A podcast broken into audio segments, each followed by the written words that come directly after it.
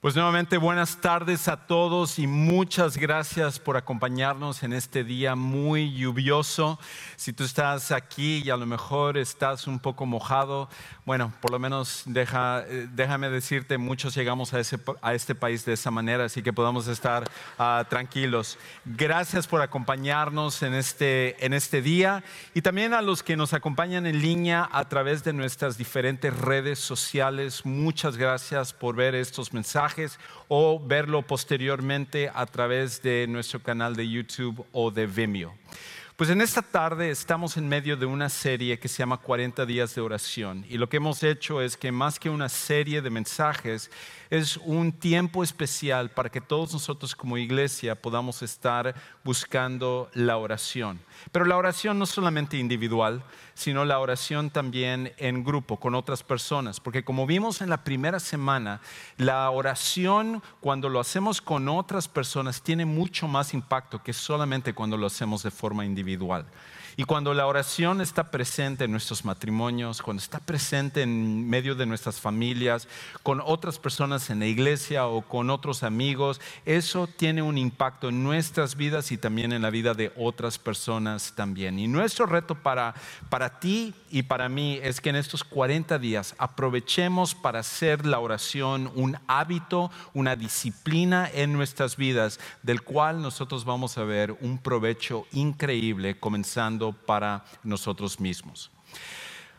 Hemos estado viendo entonces cada semana algo referente a la oración y por qué es tan importante. Y el día de hoy yo quiero hablarte acerca de la idea de cómo cuando nosotros pedimos, en realidad Dios tiene algo mejor que inclusive aquello que nosotros pedimos. Todos nosotros cuando oramos queremos que Dios conteste nuestras oraciones, es lo que vimos la semana pasada. Cada vez que nosotros oramos lo hacemos con el propósito de recibir algo que nosotros queremos de parte de Dios. Y eso está bien, el hecho de que nosotros oremos pidiendo las cosas. Dios quiere que tú ores y tú derrames tu corazón delante de Él, que tú le pidas a Él las cosas. Eso es algo que le agrada a Él. Pero hay algo mejor que inclusive aquello que nosotros pedimos a Dios. Algo que es mejor que aquello que nosotros podemos estar convencidos en nuestra vida, que nos hace falta o que queremos o que necesitamos que Dios haga en nuestras vidas. Y una de las cosas que nosotros necesitamos entender para poder captar este, este principio es comenzar con una idea. Y, y la idea es esta. Ninguna relación puede crecer cuando un lado solo busca obtener. Ninguna relación puede crecer cuando un lado solo busca obtener. Y todos nosotros creo estaríamos de acuerdo en ello. En algún momento quizás tú te acordarás de alguien que cada vez que te veía era solamente para pedirte algo. Y mamás, no solo me refiero a ustedes, todos nosotros hemos tenido personas en nuestra vida que cada vez que los vemos, es más, quizás hasta tratamos de evitarles un poquito porque sabemos que en el momento que se acerquen a nosotros es para pedirnos algo. Todos hemos tenido a personas así. Hace varios años tenía una, persona en, nuestra congregación que casi esa era la relación que tenía con esa persona. Desde el momento que había llegado a nuestra iglesia, cada vez que me veía era para pedirme algo. Ah, oración, consejería, estaba teniendo una situación en su matrimonio y en, general eh, eso es mi trabajo y me, da gusto poder hacerlo, pero a veces cuando tú encuentras a ese tipo de personas que lo único que están buscando es obtener algo, es una relación que nunca va a poder crecer. Inclusive me acuerdo en una ocasión, eh, estábamos en el, hospital y recibí una llamada de esta persona de, nuestra iglesia. Y automáticamente cuando vi en, en, mi teléfono quién era, dije, ah, no, no, no voy a contestar ahorita porque mi esposa estaba convaleciendo de una cirugía. Yo sabía que si en ese momento yo contestaba era para pedir algo, pero ah, dentro de mí Dios dijo, mira, eso es lo que tú tienes que hacer. Y agarré y contesté la llamada y dicho y hecho. Cuando ella eh, empezó a hablar, eh, me dijo, eh, pastor, ¿qué está haciendo en este momento? Y dije, ah, pues estoy en el hospital porque está convaleciendo mi esposa de una cirugía. ¿Sabe qué? Me urge hablar con usted. necesito consejería porque estoy teniendo un problema en matrimonio. Sí, pero ¿será que la próxima semana nos podamos juntar y hablar? No, no, es que es urgente, es urgente. Y ella agarró y en ese momento manejó al hospital y en la cafetería del hospital tomé unos minutos para ir, unos minutos, varios minutos, para bajar del cuarto donde estaba mi esposa convaleciendo para poder atenderla en la consejería tan urgente que ella necesitaba. Todos nosotros hemos encontrado a personas que cuando nos buscan es solamente para obtener algo. Y cuando tenemos ese tipo de relación con esa persona, esa relación nunca crece, porque es una donde, donde uno solamente está buscando obtener beneficio de la otra persona. Lo increíble es que tú y yo muchas veces tratamos a Dios de esa manera. La realidad es que cuando nosotros nos acercamos a Dios, para muchos de nosotros, lo único que hacemos al acercarnos a Él es pedirle. La razón por la cual nos acercamos a Él es cuando tenemos una emergencia o cuando tenemos algo en el que necesitamos que Dios se mueva y nos dé aquello de lo cual nosotros estamos convencidos. Y, hacemos todo tipo de negocios con Dios. Dios, si tú me das esto, te prometo entonces que yo voy a hacer esto. Y nunca cumplimos con nuestra parte en primer lugar, pero segundo, buscamos a Dios solamente para obtener. Y este es el problema. Quizás esa es la razón por la cual tu relación con Dios no crece. Porque ninguna relación puede crecer cuando un lado solo busca obtener. La pregunta entonces, el día de hoy es esta. ¿Cómo tratas a Dios? Estás acercándote a Dios solamente para pedirle a Él. Y, déjame decir, no es malo pedirle a Dios. Dios quiere que nosotros le pidamos. Pero, pero cuando lo único que nosotros hacemos es acercarnos a Él porque necesitamos algo de Él, esa relación nunca puede crecer, nunca puede profundizarse, nunca puede madurar. Y de hecho, muchos de nosotros, inclusive, por esa misma forma de pensar, tratamos a la oración de una cierta manera equivocada. Y esta, es, y esta es la idea. El propósito de la oración no es la manipulación. El propósito de la oración no es la manipulación. Dios no nos dio esta herramienta tan increíble para que nosotros tratemos de utilizarlo para manipular a Dios a hacer las cosas que nosotros queremos de parte de Él. Y, por esa razón, inclusive muchas veces, equivocadamente, los cristianos podemos tener la idea que la oración es simplemente una forma de manipular a Dios para darte lo que tú quieres, para que Él te conceda el deseo que tú tienes. Pero la realidad es que cuando se trata acerca de conceder deseos, eso no se trata acerca de Dios, eso es acerca de un genio de la lámpara maravillosa. Y aunque nosotros tratamos de convencer a Dios y decimos, Diosito, yo te prometo que ahora sí voy a asistir a la iglesia cada domingo y ahora sí voy a leer la Biblia y voy a dar más dinero para tu obra y todo, pero necesito que tú me contestes y que me des aquello que yo te estoy pidiendo. Lo que estamos haciendo es tratando la oración como si fuera una manipulación.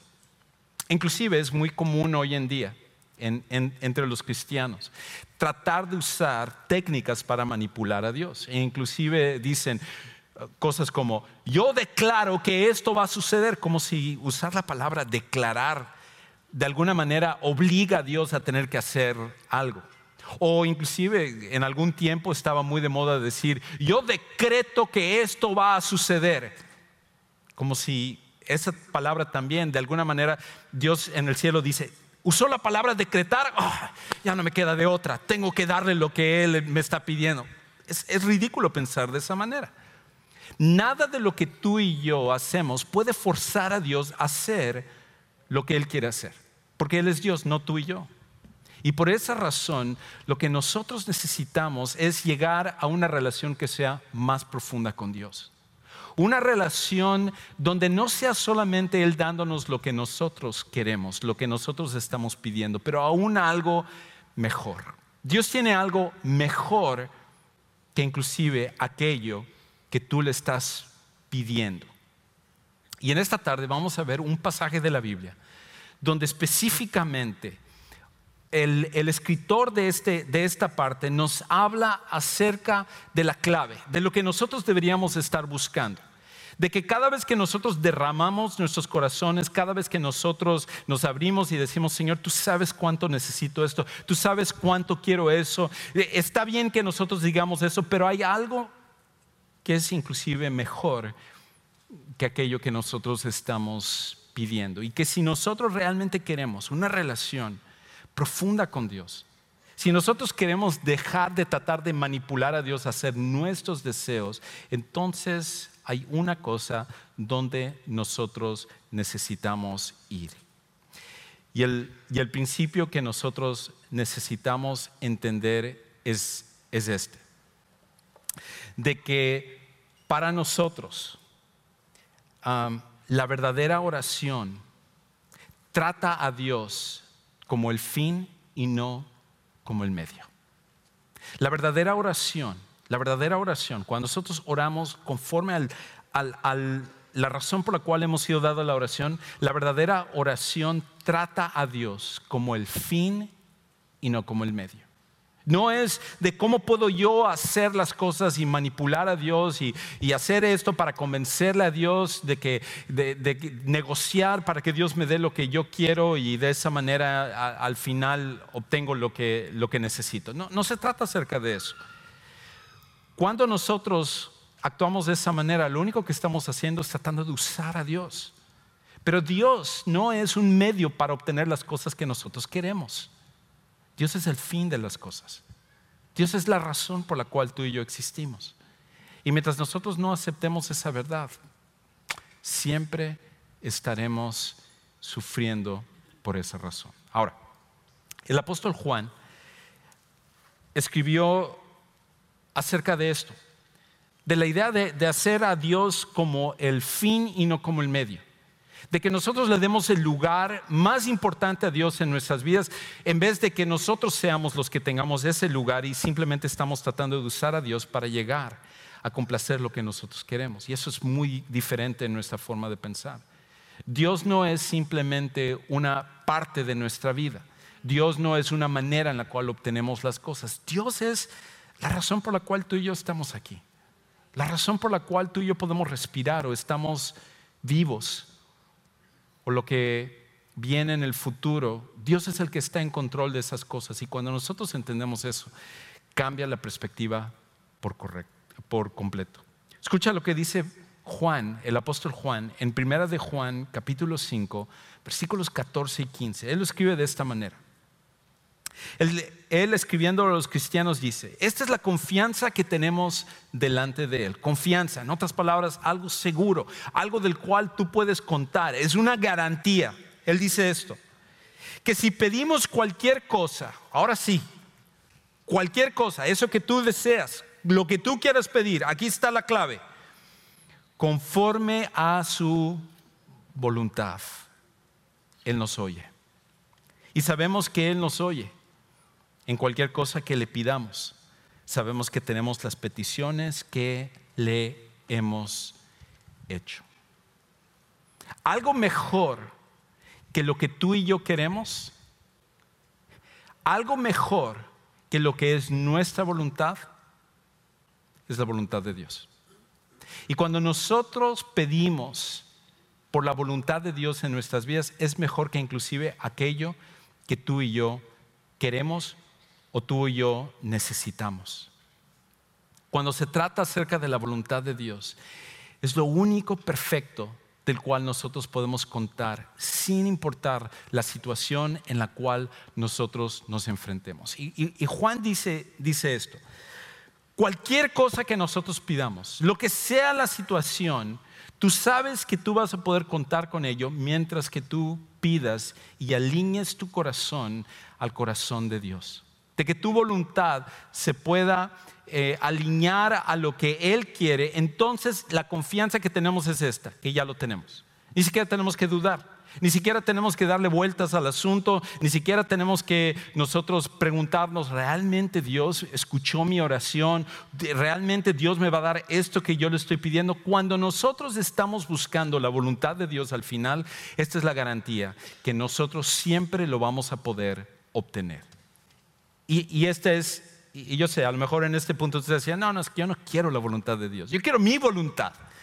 Yo no quiero que Dios me dé lo que Él quiere, yo quiero lo que yo quiero. Y esa es, y esa es la lucha que todos nosotros tenemos, que de alguna manera nosotros pensamos que nuestra voluntad es mejor que la voluntad de Dios. Pero esta promesa nunca se va a cumplir, a menos de que nosotros entendamos ello. Y, aquí, está, aquí está lo que nosotros nos debe de ayudar, y es esto. Lo que Dios quiere para nosotros es mejor que lo que nosotros queremos de Dios. Lo que Dios quiere para nosotros es mejor que lo que nosotros queremos de Dios. La realidad es esta. Por alguna razón tú y yo estamos convencidos que estamos en mejor posición de decirle a Dios lo que Él debe de hacer en nuestras vidas y lo que Él debe de darnos. Pero cuando nosotros actuamos de esa manera, sinceramente no sabemos de lo que nosotros hablamos. Y gracias a Dios de que, de que Dios no nos concede todas las peticiones que nosotros lo hacemos, le hacemos. Imagínate que Dios te hubiera dado todo lo que tú has pedido en tu vida. ¿Cómo sería tu vida en este momento? ¿Sería una vida mejor? O estarías sufriendo por las peticiones que tú le has hecho en tu vida. Yo sé que en mi vida, yo le doy gracias a Él de que Él no siempre me ha dado aquellas cosas que yo le he estado pidiendo. Cuando yo tenía 18 ah, años, había una, muchacha de la, cual me enamoré bastante. Y ah, nos hicimos novios y, eh, empezamos a, a andar juntos y yo pensaba en mi mente, ok, esta es la persona con la cual yo me voy a, casar. Esta es la persona que es con la cual voy a compartir mi vida y, con la cual yo quiero tener hijos y, y, poder estar juntos por siempre. Ya a los 18 años estaba convencido acerca de ello. El problema era que yo era cristiano y ella no era cristiana.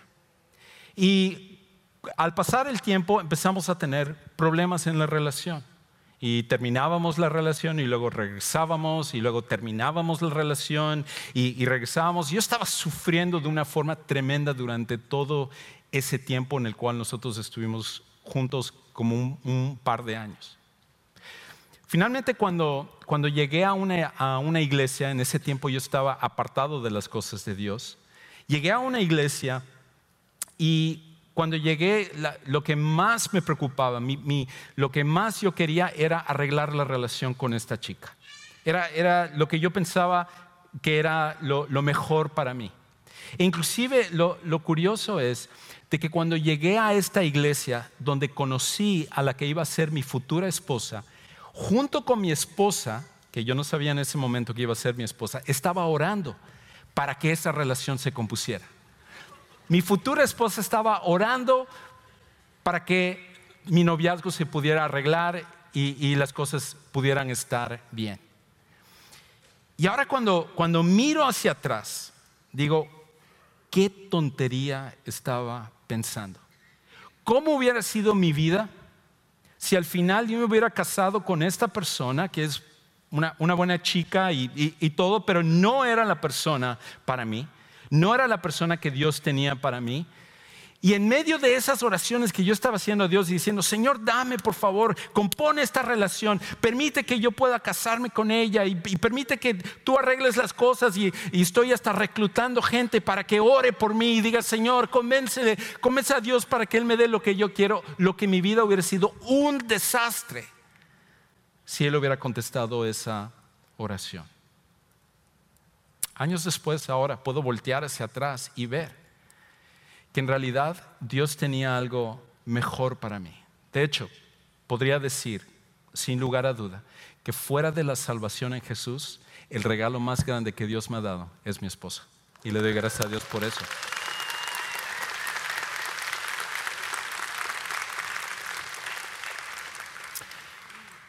¿Qué tal con lo que tú estás pidiéndole a Dios? ¿Qué tal con aquello que tú te has afanado, que, que, tú estás entercado y nadie te saca de lo contrario? Tú estás pidiéndole a Dios, Dios, yo no sé cómo es esto, quizás yo sé que esto puede estar mal y todo, pero necesito esto. Y Dios, contéstame esta oración. Y tú quieres que Dios te dé aquello que tú estás pidiendo. Pero la realidad es esta, que Dios sabe lo que es mejor para ti y que estando Él en la posición en la cual Él está, Él, puede darte lo que Él sabe que tú necesitas, eh, lo que tú necesitas en tu vida. De hecho, Pablo, el apóstol Pablo, escribiendo acerca de esto, escribe en Efesios capítulo 30, versículos 20 y 21 lo siguiente. Y él dice, y aquel que es poderoso para hacer todo mucho más abundantemente de lo que pedimos o entendemos. En otras palabras, ¿tú crees que tú sabes lo que es mejor para ti? Déjame decirte, no tienes ni idea de lo que, lo que es mejor para ti. Pero Dios sí sabe. Dios no sabe lo que es mejor para ti, sabe lo que es mucho mejor para ti. Y Él, y él dice, según el poder que obra en nosotros, a Él sea la gloria en la iglesia y en Cristo Jesús por todas las generaciones, por los siglos de los siglos. Amén.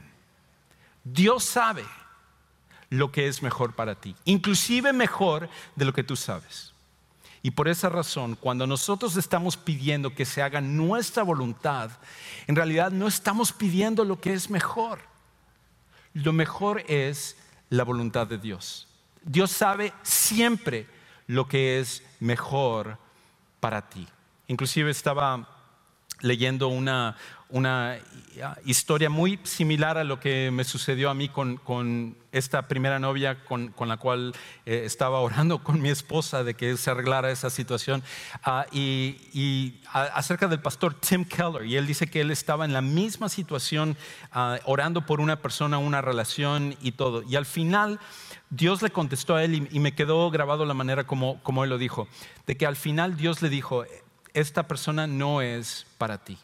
Y de hecho le dijo a Tim Keller esto. Le dijo, si tú supieras lo que yo sé acerca de ti y de tu futuro, tú estarías de acuerdo con lo que yo estoy haciendo en tu vida. Y es lo mismo para ti. Desde este punto donde tú estás, tú a lo mejor estás convencido que esto es lo mejor para ti. Pero Dios que sabe todas las cosas, Dios que sabe tu futuro, Dios que sabe cómo tú eres, Dios que sabe tu situación, Dios que sabe las ramificaciones de darte lo que tú estás pidiendo, Dios está en mejor posición de darte lo que es mejor, que inclusive es mejor aún que lo que tú y yo pedimos. De hecho, nos lleva a un principio más. Y, um, bueno, Déjame, leerte lo que, lo que una cita de, un, escritor, un escritor y un teólogo que se llamaba Tomás Merton. Y él escribe esto.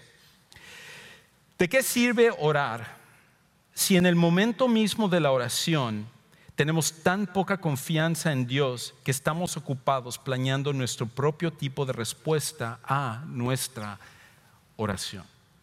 Y esa es la realidad para muchos de nosotros. En realidad nosotros no estamos pidiendo para que la voluntad de Dios se haga. Nosotros estamos orando y ya estamos inmediatamente pensando cómo vamos a lograr hacer lo que nosotros queremos. Ni siquiera estamos esperando una respuesta por parte de Dios, porque en nuestras vidas estamos convencidos que nosotros sabemos lo que es mejor. Pero aquí es donde tú y yo necesitamos entender esto. Cuando queremos lo que Dios quiere, siempre recibiremos lo mejor. Cuando queremos lo que Dios quiere, siempre recibiremos lo mejor. A veces cuando tú y yo oramos es posible que estemos orando por lo que es mejor, pero la realidad es que en la mayoría de los casos nosotros oramos con malas motivaciones, oramos con panoramas, panoramas incompletos, con ideas equivocadas y por esa razón no obtenemos el resultado que estamos esperando. Pero cuando tú y yo queremos lo que Dios quiere, siempre, siempre, siempre recibiremos lo mejor. De hecho, Pablo en el libro de Romanos escribe con respecto a la garantía de esto. Él dice en Romanos capítulo 8, versículos 31 y 32. Dice, entonces, ¿qué diremos a esto? Si Dios está por nosotros, ¿quién estará contra nosotros? El que no negó ni a su propio Hijo, sino que lo entregó por todos nosotros, ¿cómo no nos dará también junto con Él todas las cosas? ¿Sabes cómo sabemos que Dios nos va a dar lo mejor? Porque Él ya lo ha hecho a través de su Hijo Jesucristo. Cuando tú y yo ponemos la fe en Jesús como nuestro Salvador personal, es la muestra de que Dios no se limita a darnos lo que es mejor para nosotros. Nosotros pensamos, ah, yo necesito más dinero, yo necesito una casa, yo necesito un carro, yo necesito a esta persona en esta relación, yo necesito reconocimiento, yo necesito más personas que me sigan en YouTube o en Facebook o en cualquier otra cosa. Nosotros estamos pensando en eso y Dios dice, no, lo que tú necesitas, lo mejor que tú necesitas es mi Hijo Jesucristo.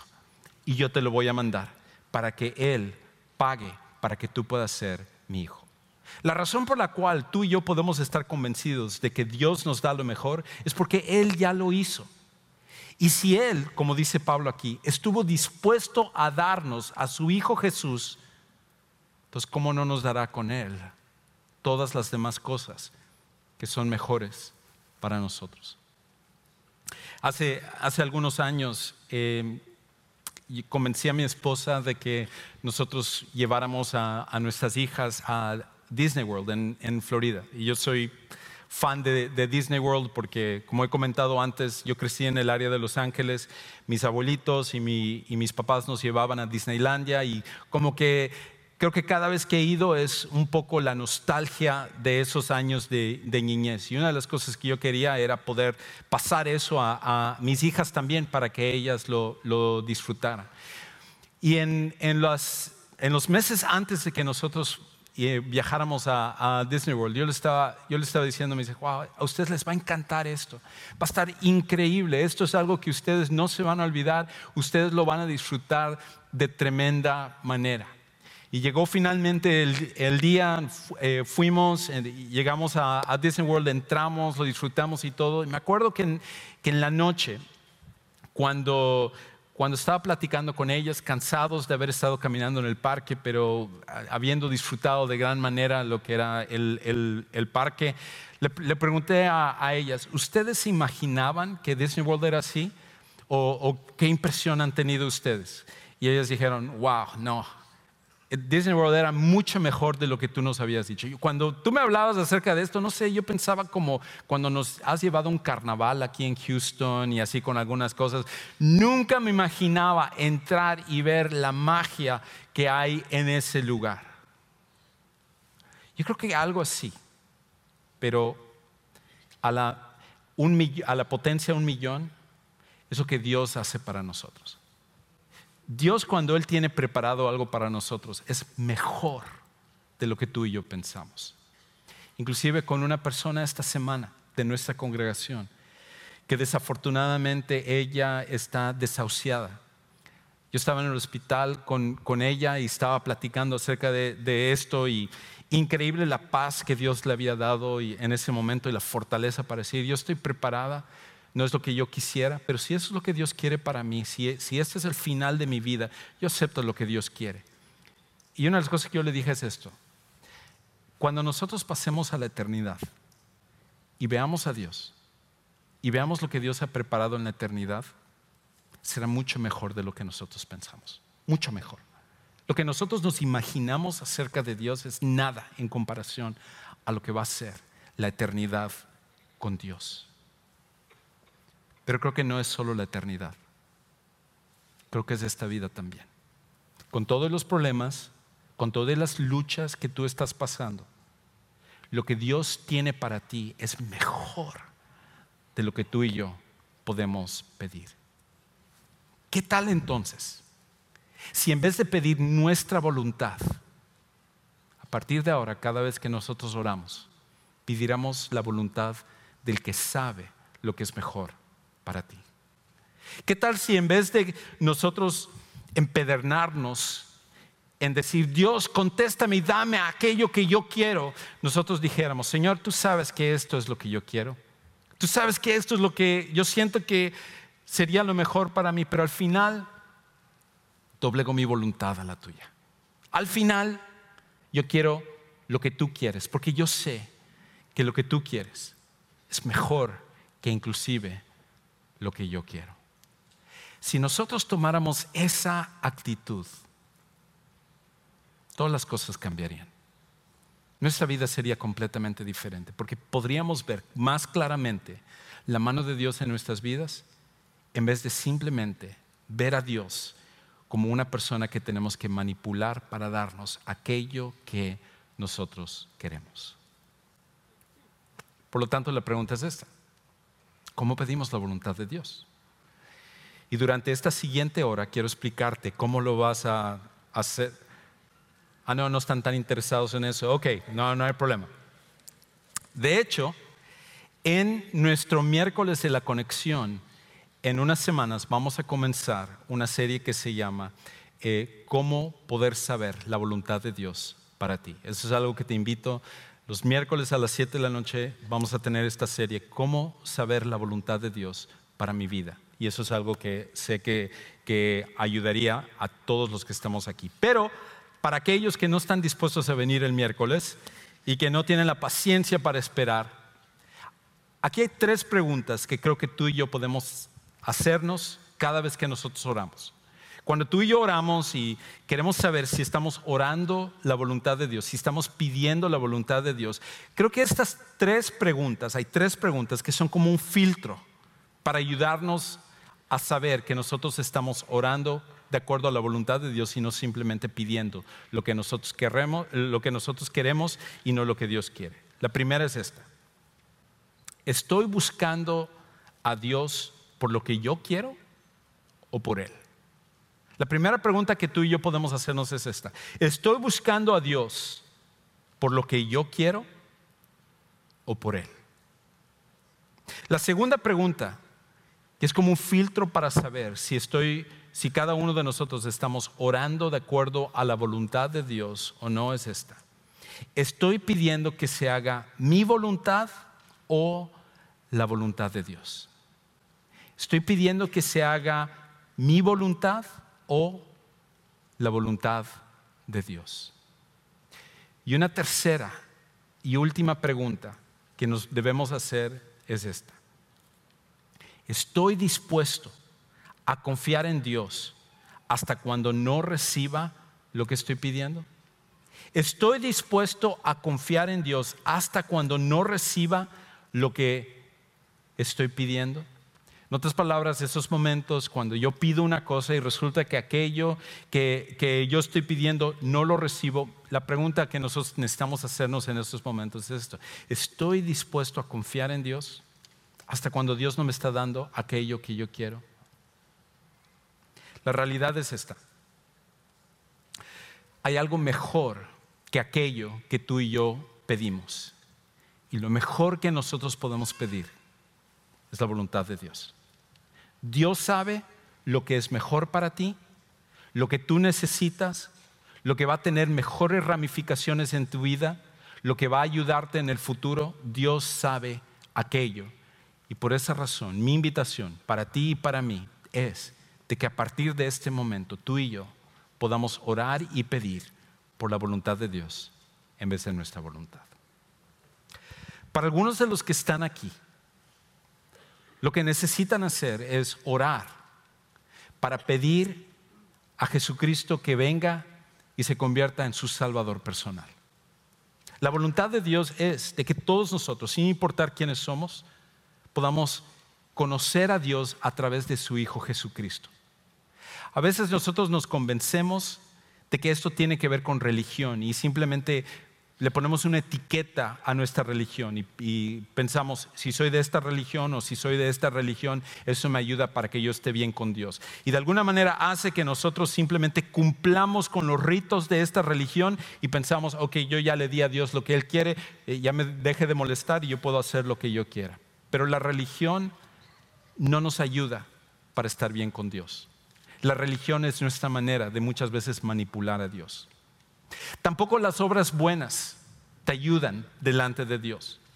Inclusive hay una parte en la Biblia donde dice que nuestras justicias son como un trapo de inmundicia delante de Dios. Lo mejor que tú y yo podemos presentar delante de Dios, al final es nada en comparación de la perfección y la santidad de Dios. Por eso, no importa qué tan bueno trates de ser, no importa qué tan moral trates de ser, nada de lo que tú y yo hacemos al final nos ayudan para estar bien con Dios.